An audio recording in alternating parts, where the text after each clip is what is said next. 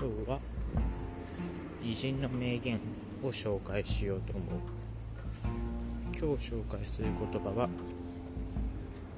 明日死ぬかのように生きよう。永遠に生きるかのように学べ。ガンジーの言葉です。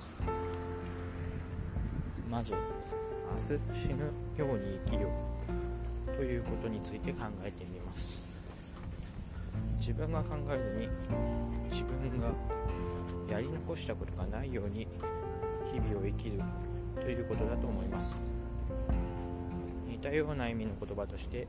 メメントモリという言葉が意味としては死を忘れるなかれ。他にも7つの習慣の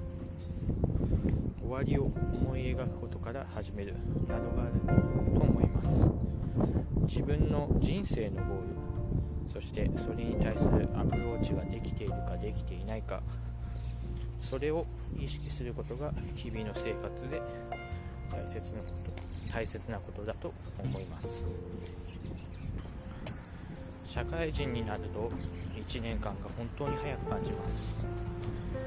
今年ももう2ヶ月経ってしまったのかとよく先輩と話しています。その原因としては同じ作業を繰り返していることが原因です。仕事に慣れてしまうと新しい感動や変化挑戦が少なくなってしまいます。よく言えば安定した作業ができる。悪く言うと無意に過ごしている。そう考えるとこの言葉明日死ぬように生きようというのはビジネスマンにとってはなかなか考えさせられる言葉だと思います。次に永遠に生きるように学べという言葉について考えてみます。自分も常々思っていることですが何かを始めるのに遅すぎることはない。ビジネスでも登山などスポーツでも高齢から始めて大きな成果を出した人はたくさんいます。確かカーネル・サンダースさんも結構高齢でビジネスを成功させた一人だったと思います。自分の年齢を理由に挑戦することを諦める必要は全くない。人生100年時代になった今定年したとしても3から40年間自分で楽しみややりがいを見つけなければいけません。お金は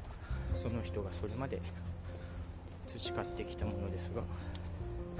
時間は全ての人に平等に与えられます。その時間を有意義に過ごせるかどうかはその人の考え方次第です。すぐにできない家ばけを見つけてやらないよりもチャレンジしたものに全振りしてしまうことが良いと思います。会人として思うことは